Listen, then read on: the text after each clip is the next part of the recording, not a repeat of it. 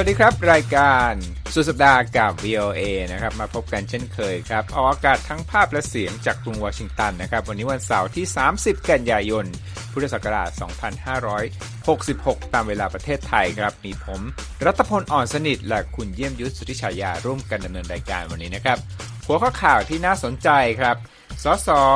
ร่วมพักรีพับลิกันนะครับ คว่ำแผนของประธานสภาที่ต้องการเลี่ยงสถานการณ์ชัดดาวนะครับ ขณะเดียวกันที่ปากีสถานครับมีผู้เสียชีวิตอย่างน้อย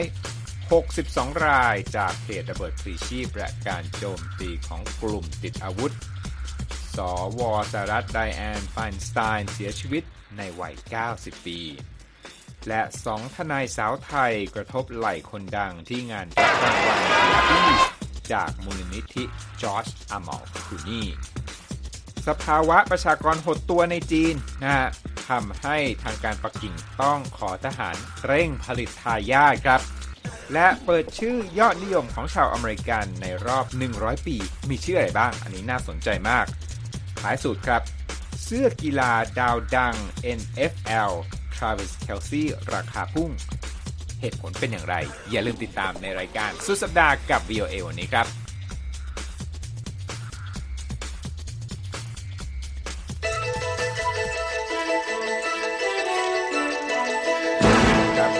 คุณเยี่ยมยูครับครับข่าวแรกวันนี้นะ เราจะไปคุยถึงเรื่อง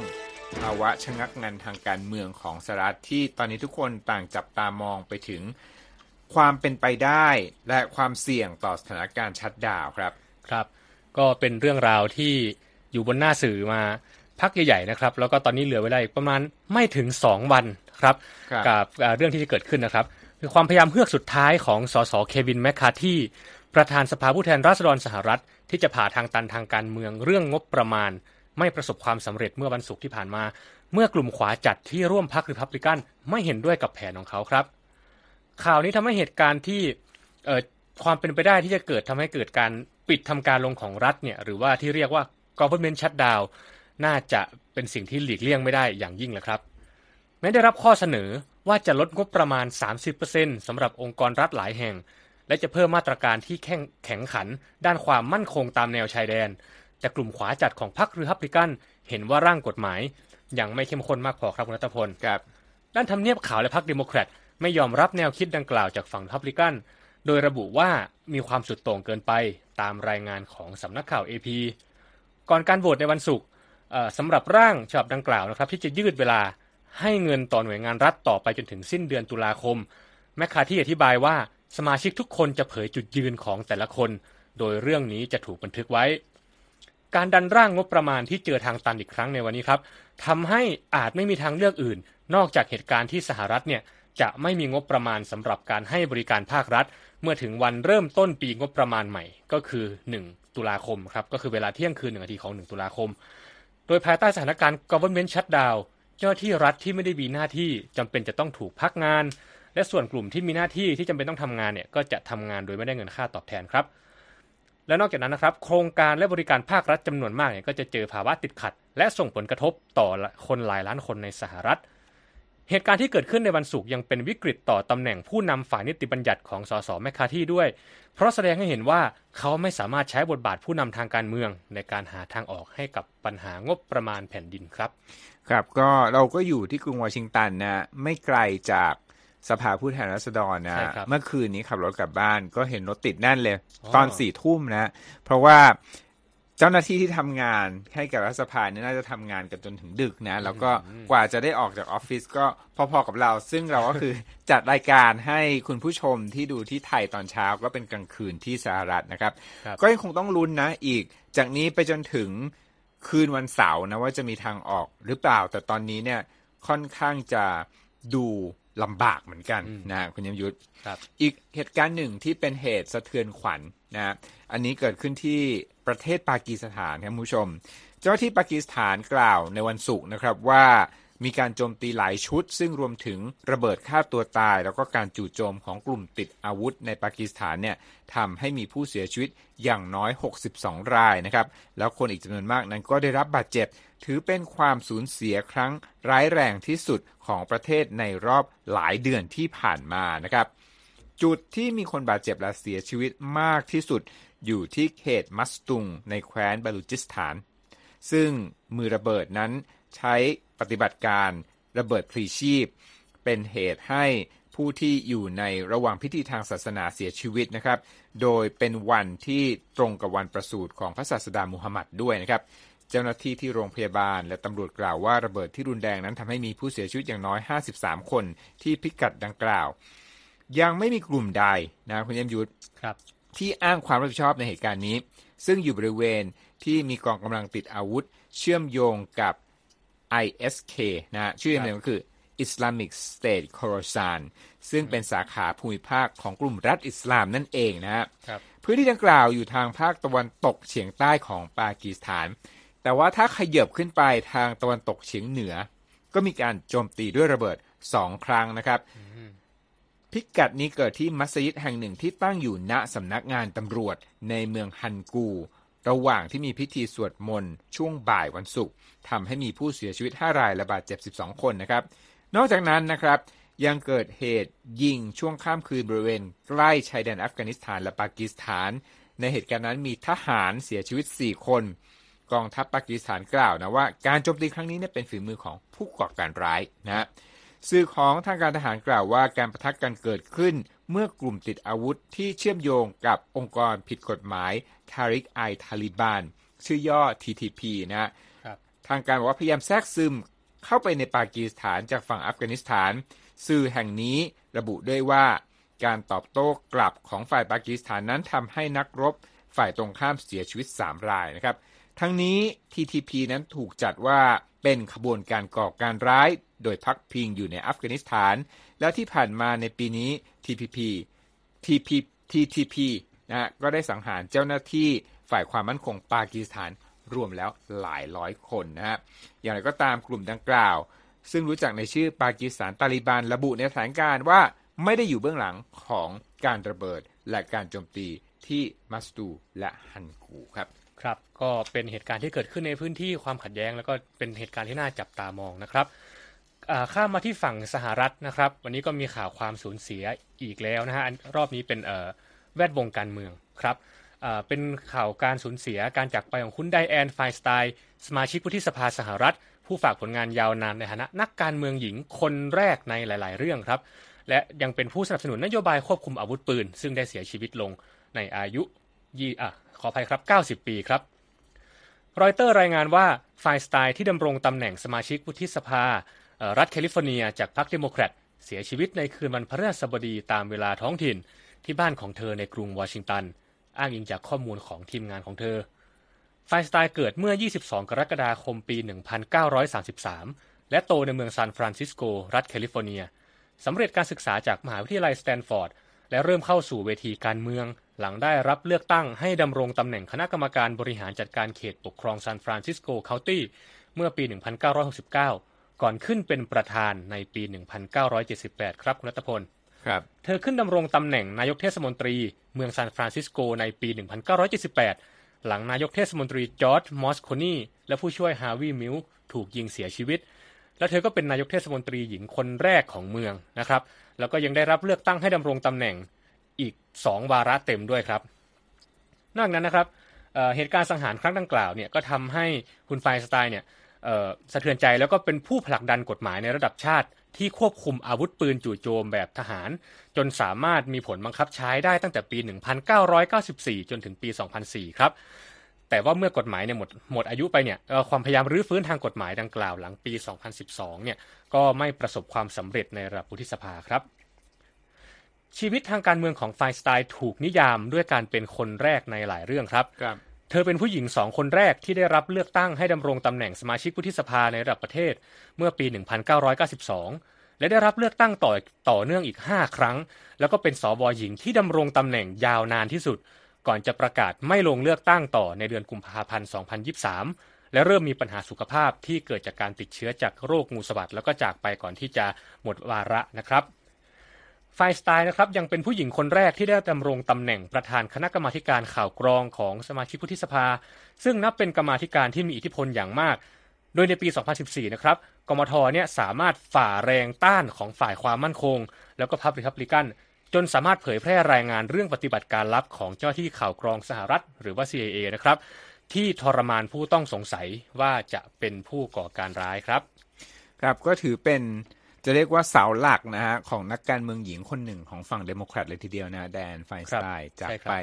ด้วยวัย 90 ปี แล้วก็อย่างที่คุณเยี่ยมยุทธพูดนะ เป็นคนที่สร้างหลักใหม่สำคัญสำคัญสำหรับผู้หญิงนะ ตั้งแต่อะไรอะนายกเทศมนตรีซานฟรานซิสโกหญิงคนแรกแล้วก็ร่วมเป็นสวคนแรกๆก็คือสองคนแรก ซึ่งสวเนี่ยคุณเยี่ยมบอกว่าห้าสมัยใช่ไหมสวอเมริกันสมัยละหกปีนะ ก็คือเกือบ 30 ปี เพราะว่าเสียชีวิตก่อนปี 2024 ซึ่งจะหมดสมัยลงใช่ไหมครับ ใช่ก็ขอแสดงความเสียใจต่อครอบครัว และเพื่อนๆของไดแอนไฟน์สไตน์มาณที่นี้นะครับ เอาละครับ พูดถึงสตรีคุณเยี่ยมยุทธครับ มีสตรีไทยสองคนครับ ที่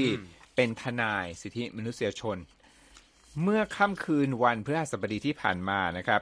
ไปเดินพรมแดงนะ แต่ไปเดินพรมแดงที่งานซึ่งเกี่ยวข้องกับการต่อสู้เพื่อประชาธิปไตยนะครับรบของมูลนิธิครูนี่เพื่อความยุติธรรมหรือว่าครูนี่ Foundation for Justice นะฮะเหตุการณ์นี้ที่นครนิวยอร์กเราได้เห็นภาพหลายภาพนะ ตั้งแต่เมื่อคืนนี้ละ มีดาราฮอลลีวูดระดับ A-list เลยทีเดียวนะ คือนอกจากจอร์จครูนี่ซึ่งเป็นดาราใหญ่อยู่แล้วเนี่ย ผมเห็นสกาเลตจอห์นสันนะ แล้วก็อีกมากมายเลยนะครับที่วันนี้เนี่ยคุณวรางคณาจะนำรายงานมานำเสนอนะ ใครที่ตามไลฟ์สตรีมของเราอยู่นะครับ ลองดูนะครับว่ามีดาราท่านใดบ้างนะครับ ติดตามเลยครับ รายงานของคุณวรางคณาชมชื่นครับ ในค่ำคืนของวันพฤหัสบดีที่ 28 กันยายนที่ผ่านมาหอสมุดประชาชนนิวยอร์กได้กลายเป็นเหมือนงานออสการ์ของนักเคลื่อนไหวเพื่อสิทธิมนุษยชน มื่อบรรดาผู้มีชื่อเสียงจากวงการบันเทิงในสหรัฐพากันหลั่งไหลมาร่วมงานมอบรางวัล The Albies ที่จัดขึ้นโดยมูลนิธิคลูนี่เพื่อความยุติธรรม หรือ Clooney Foundation for Justice ที่งานดังกล่าวมีสองทนายหญิงไทย ภาวินีชุมศรีและสิริการเจริญสิริ เป็นตัวแทนจากศูนย์ทนายความเพื่อสิทธิมนุษยชน เข้ารับรางวัล Albie Award สาขา Justice for Democracy Defenders ในฐานะองค์กรที่ทำงานเพื่อปกป้องสิทธินักเรียนนักศึกษา นักกิจกรรม และสื่อมวลชน ที่ถูกจับกลุ่มจากการชุมนุมและการแสดงออกอย่างสันติในไทย เหมือนทุกคนแบบแสดงความยินดีกับเราอะไรอย่างเงี้ยแล้วก็แบบให้ความสำคัญกับงานของเรามากอะไรอย่างเงี้ยค่ะ ซึ่งก็แบบบางทีเราก็รู้สึกว่าเออเมืองไทยเราอยู่ไกลอะไรเงี้ยไม่คิดว่าเขาจะให้ความสำคัญขนาดนี้อะไรเงี้ยค่ะ ก็รู้สึกแบบดีใจมาก ระวิธีชุมศรีหรือทนายแอน ที่บินตรงมาจากกรุงเทพเพื่อมาร่วมงานนี้ กล่าวกับ VOA ไทยว่า การได้รับรางวัลจะส่งผลในเชิงบวก ต่อการทำงานของศูนย์ทนายการที่ได้รางวัลอย่างนี้ระดับนี้เนี่ยก็อย่างน้อยๆก็มีคนมาให้ความสนใจว่าเออมันมีปัญหาการละเมิดสิทธิ์ในเมืองไทยนะ มีคนที่ถูกจับถูกขัง ถูกดำเนินคดีเนี่ยพันเป็นพันเกือบ 2,000 คนนะ จำนวนที่สูงมากนะคะ แล้วก็ส่วนใหญ่ก็เป็นคนที่ออกมาชุมนุมใช้เสรีภาพ ในการแสดงออกแสดงความคิดเห็นทั้งนั้น ด้านสิริการเจริญสิริหรือทนายจูน กล่าวว่าได้ทราบข่าวดีนี้อย่างเงียบๆตั้งแต่เดือนเมษายน ผ่านการต่อสายตรงจากอามาลครูนี่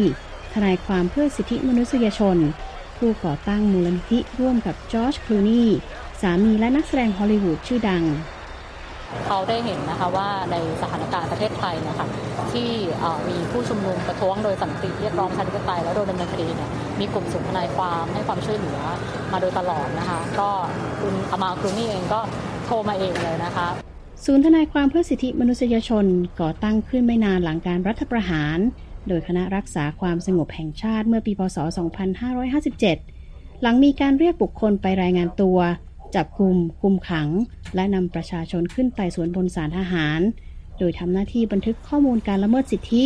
ช่วยเหลือทางกฎหมายแก่ผู้ได้รับผลกระทบ และเผยแพร่ความรู้เรื่องกฎหมายและการปฏิรูปกระบวนการยุติธรรม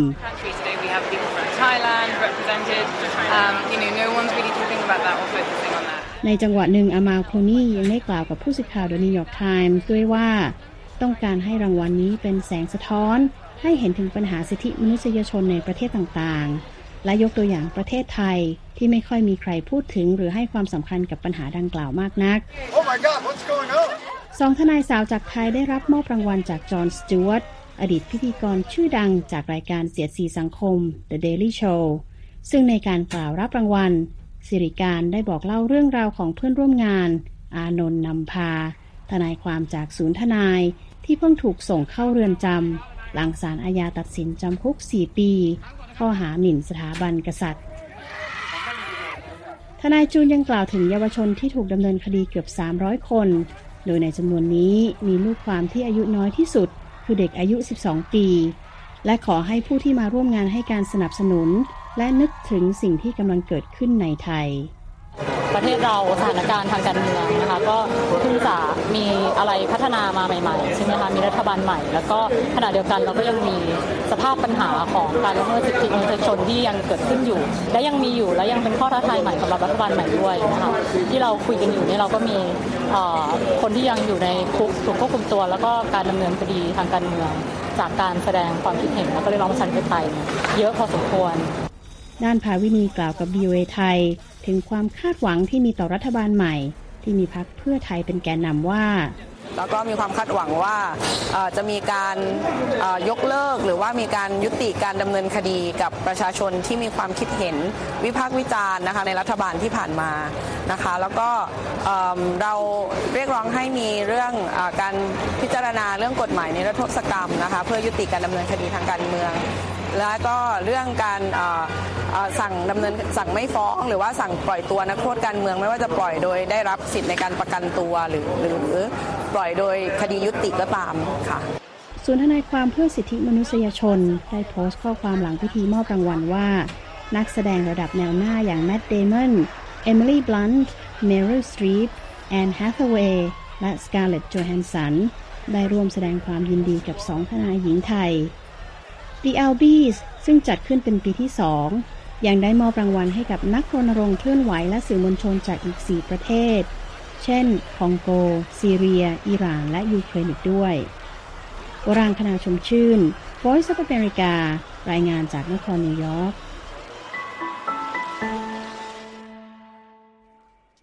ขอบคุณมากครับ คุณว่างคณาครับอะละเห็นดาราเพียบเลย แต่ว่าก็อย่าลืมนักต่อสู้เพื่อประชาธิปไตยนะครับ จากไทย จากคองโก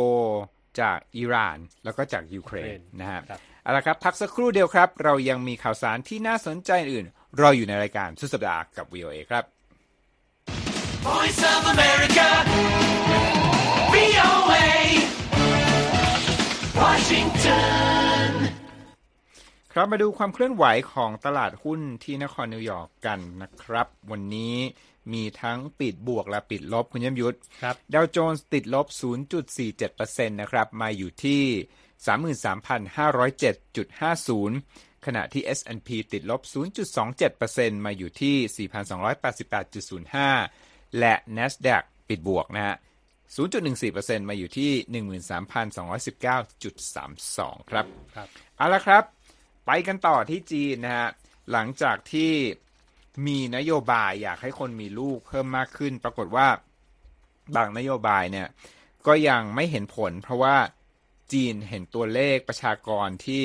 อยู่ในระดับติดลบเมื่อล่าสุดปีที่แล้วนะก็เลยมีแคมเปญใหม่คุณเยี่ยมยุทธบอกทหารนะฮะให้มาร่วมผลิตทายาทนะเพื่อที่จะแก้ไขปัญหาด้านประชากรของจีนนะ ตอนนี้เนี่ยจีนกำลังเผชิญกับปัญหานะครับ เพราะว่าจำนวนผู้สูงอายุนั้นพุ่งสูงขึ้น แต่ขณะที่เด็กเกิดใหม่นั้นจำนวนหดตัวลงนะครับ ประธานาธิบดีสีจิ้นผิงก็ออกคำสั่งนะให้เจ้าหน้าที่ทหาร และคู่สมรสของตนเนี่ยเป็นคนนำทีมโครงการนี้พูดง่ายๆว่าให้มาร่วมผลิตทายาทนะสำหรับแผนงานให้ทหาร เร่งมีทายาทนี้นะครับ ผู้นำพรรคคอมมิวนิสต์จีนก็ประกาศออกมาว่าเมื่อวันที่ 7 กันยายน แล้วก็จะมีการสั่งให้ทำการอย่างเร่งด่วนนะ มีผลบังคับใช้ 10 กันยายนทันทีนะตอนนี้ก็ผ่านมาแล้ว 20 วันได้นะฮะข้อมูลที่มีการโพสต์ทางเว็บโปนะของกองทัพจีนกระบุว่ามาตรการต่างๆนั้นมีทั้งการให้สิทธิ์ลาหยุดพักร้อน 5 วันต่อปี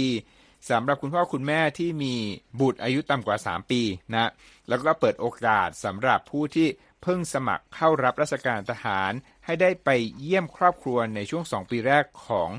การเข้ารับราชการ ซึ่งอันนี้เนี่ยถือว่าเป็นสิทธิพิเศษแล้วนะครับถ้าเปรียบเทียบกับกฎที่เป็นอยู่ปัจจุบันสำหรับ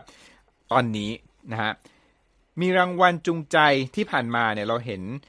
รัฐบาลเนี่ยพยายามที่จะชักจูงให้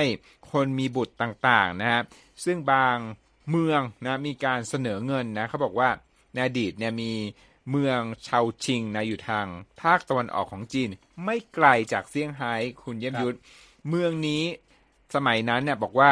ถ้ามีลูกสามคนจะให้เครดิตซื้อบ้านเป็นมูลค่าถึง50,000ดอลลาร์หรือถ้าคิดเป็นเงินไทยก็1ล้าน8แสนบาทนะฮะอืมแต่ปรากฏว่านะฮะปรากฏว่าไม่ค่อยประสบความสำเร็จเท่าไหร่นะครับ เพราะว่าเมื่อปีที่แล้วเนี่ย ตัวเลขการเกิดใหม่ของจีนลดลงเหลืออยู่ที่อัตรา 1.09 ทารก 1 คน 1.09 คนต่อสตรี 1 คนนะครับครับซึ่งจัดว่าเป็นอัตราที่ต่ำสุดในโลก แล้วก็ยังเป็นปีอะต่ำสุดที่หนึ่งในโลก แล้วก็ยังเป็นปีแรกในรอบ 61 ปีที่ประชากรของจีนหดตัวลงอีกด้วยนะครับ ทีนี้ก็เลยนำมาซึ่งนโยบายที่ผมบอกนะฮะเอ่อให้ทหารเนี่ยเป็น เครื่องผลักดันนะฮะให้ผลิตทายาทนะฮะเพื่อช่วยเรื่องปัญหาประชากรจีนนะฮะ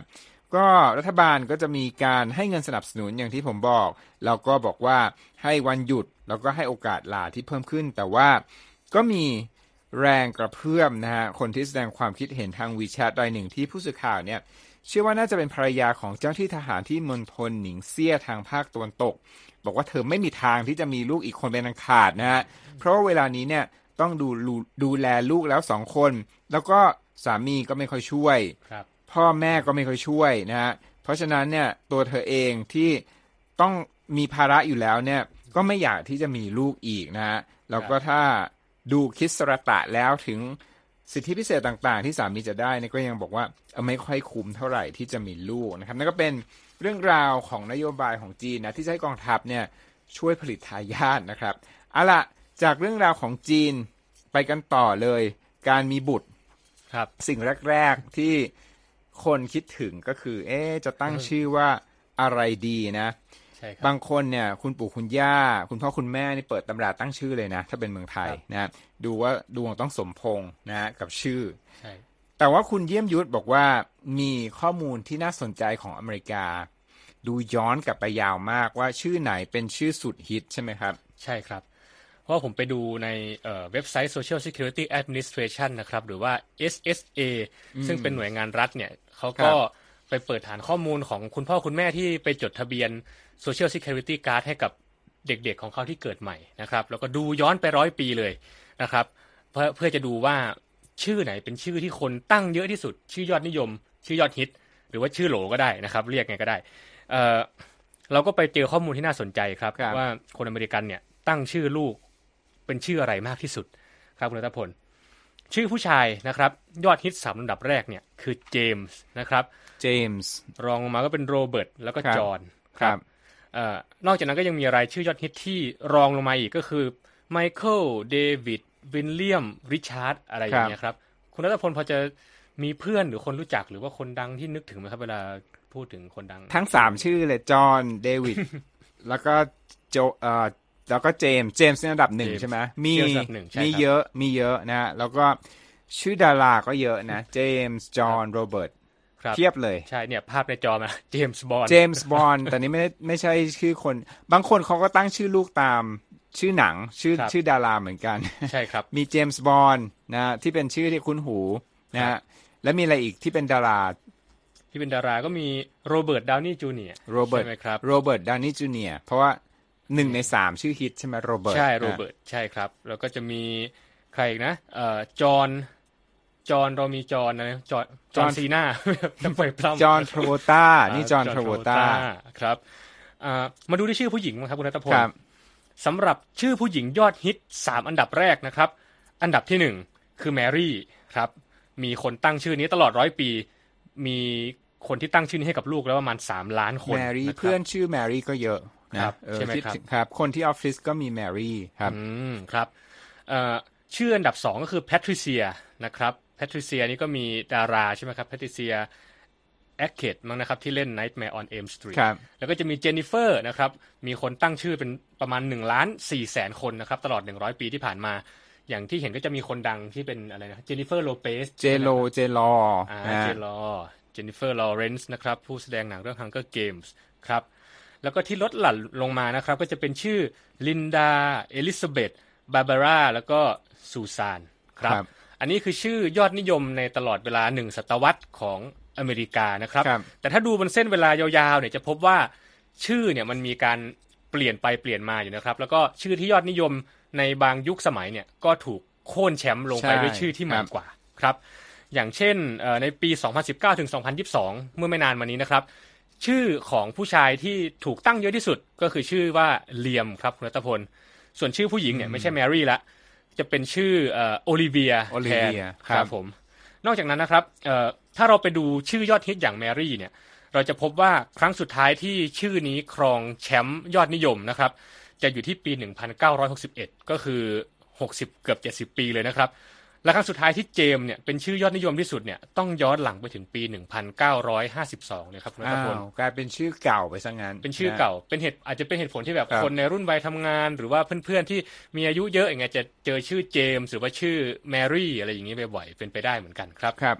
ก็เป็นเรื่องที่น่าสนใจแล้วก็ขอบคุณมากที่เอาเทรนด์แบบร้อยปีมานำเสนอครับนะฮะอ่าข่าวปิดท้ายวันนี้นะ อย่างที่สัญญาไว้เป็นเรื่องของโอ้คนนี้ พูดชื่อแล้วคนก็อยากจะไปตั้งชื่อลูกนะ Taylor Swift นะฮะหลายคนอยากเอาไปเล่นคอนเสิร์ตที่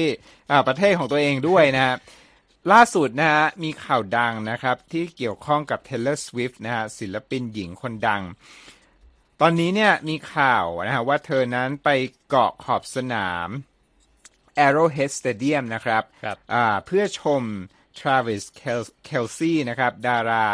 ที่เป็นดาวดังนักกีฬานะครับของทีม Kansas City Chiefs นะครับแข่งเมื่อวันอาทิตย์ ก็ยังคงเป็นกระแสอยู่นะว่าคู่นี้เนี่ยคบกันจริงหรือไม่ แล้วตอนนี้เนี่ยยอดขายเสื้อของนักกีฬาอเมริกันฟุตบอลรายนี้เนี่ยราคาก็พุ่งทะลุเพดานไปแล้วคุณยมยุทธครับ บริษัท Fanatics นะครับผู้จัดจำหน่ายสินค้าอเมริกันฟุตบอล เปิดเผยกับ AP นะครับว่าเสื้อกีฬาที่มีชื่อของเคลซี่ผู้เล่นของทีมชีฟส์ติด 5 อันดับเสื้อนักกีฬาขายดีทันทีเมื่อวันอาทิตย์ และพบว่ายอดขายนั้นพุ่งสูง 400%ทางเว็บไซต์ nflshop.com ด้วยนะครับ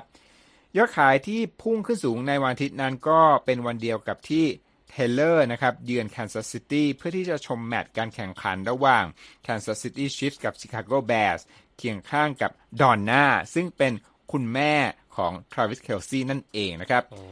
ครับแม้ว่าดาวดังของทีมชิฟส์นั้นจะไม่ได้ตอบคำถามผู้สื่อข่าวหลังจากนั้น แต่สื่อก็พบว่าทั้งคู่เดินทางออกจากสนามดังกล่าว โดยมีสวิฟต์นั้นอยู่ข้างกายนะครับเทเลอร์สวิฟต์นั้นไม่ปริปากพูดถึงชีวิตส่วนตัวของเธอเท่าใดนักนะครับ แต่ข่าวลือของการคบหากับ ป๊อปสตาร์อเมริกันแล้วก็โปรฟุตบอลหนุ่มนั้นสะพัดมานานหลายเดือนแล้วนะครับ เมื่อเดือนกรกฎาคมเคลซี่ก็เผยในรายการพอดแคสต์ของตนว่าผิดหวังที่ไม่ได้ให้ของขวัญ เป็นสร้อยข้อมือแทนใจกับนักร้องสาวผู้นี้ ตอนที่ทีมชีฟส์แวะไปชมคอนเสิร์ต Eras Tour ของเธอ และเอ่ยปากชวนเธอมาชมการแข่งขันของเขาอีกด้วยนะครับ ทั้งนี้ Taylor Swift นั้นพักจากการออกคอนเสิร์ต และจะกลับมาขึ้นแสดงใหม่ต่อวันที่ 9 พฤศจิกายน ที่ประเทศอะไรรู้ไหม ประเทศอะไรครับอาร์เจนตินาครับอืมโปรดมาเล่นคอนเสิร์ตที่ประเทศของฉันครับก็เราก็เคยเห็นกระแสนะ ถ้าทวีตแล้วอาจจะมาก็ได้นะเอาละครับก็เป็น รายงานข่าวสุดสัปดาห์กับ VOA ที่มีหลายเรื่องครบครันนะครับ เราสองคนต้องลาไปก่อนนะครับ ขอให้ทุกท่านสนุกกับช่วงสุดสัปดาห์ สวัสดีครับ สวัสดีครับ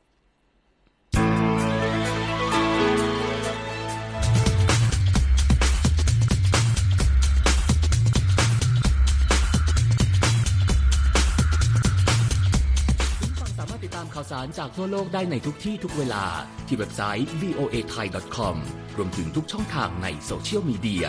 Facebook YouTube Twitter และ Instagram เริ่มต้นวัน